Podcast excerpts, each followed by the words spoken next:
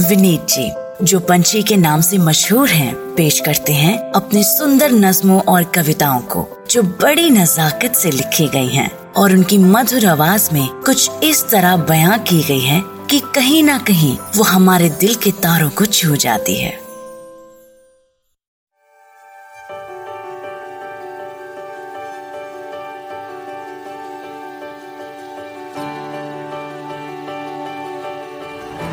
मेरे एक करीबी है मियाँ बीवी में उनसे बात कर रहा था, बड़ा मज़ा आया। दुनिया में कोई नहीं है जिसको इस समय घबराहट नहीं है, पर क्या रोका गया है दुनिया को? क्या क्या चीज़ें लौट के आ रही हैं इंक्लूडिंग रोमांस ये तो गायब ही हो गया था हमारी दुनिया से। मुलायजा फरमाइए, ये क्या हो चला है? पहले मोहतरमा कहती हैं साहब के बारे में, ओके? देखिए, कि इन्होंने कभी घर में काम नहीं किया था। इन्होंने कभी घर में काम नहीं किया था। हाथ लगाते थे बस, पर रोज़ाना सरेआम नहीं किया था, कभी घर पे काम नहीं किया था। जिस दिन बच्चों को पढ़ाने बैठ जाते हैं, कितनी मेहनत की है, सारा वीकेंड मुझे सुनाते हैं।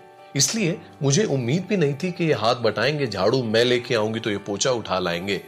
सच बताऊँ अच्छा तो लगा।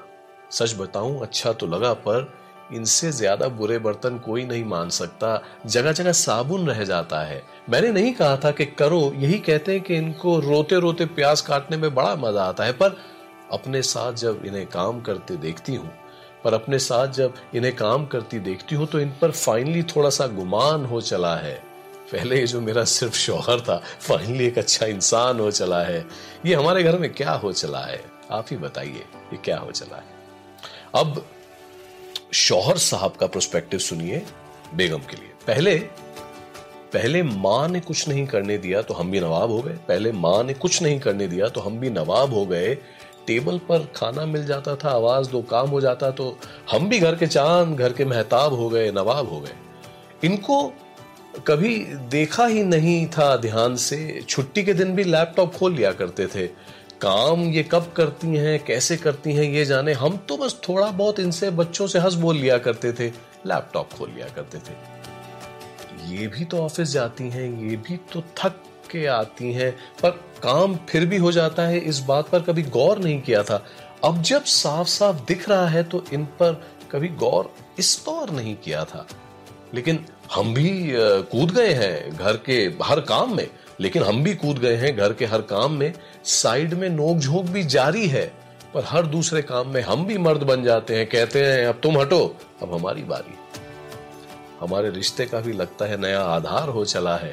पहले भी था, पर अब इनसे ज़्यादा प्यार हो चला है। ये हमारे घर में क्या हो चला है? आप ही बताइए, ये क्या हो चला है? तो बड़ा मज़ा आया मुझे इन दोनों से बात करके, उस पर यह नज्म हुई है। कि जिस वतन में मर्दों को उनकी माओ ने खासा बिगाड़ के रखा था, कोरोना के चक्कर में अब एटलीस्ट सब काम तो करने लगे हैं, नई आदतें पड़ रही हैं हम सब सुधर रहे हैं। In a time that seems darker than usual sunshine से लोगों के घर भर रहे हैं। Much sunshine and laughter to you दोस्तों. All the very best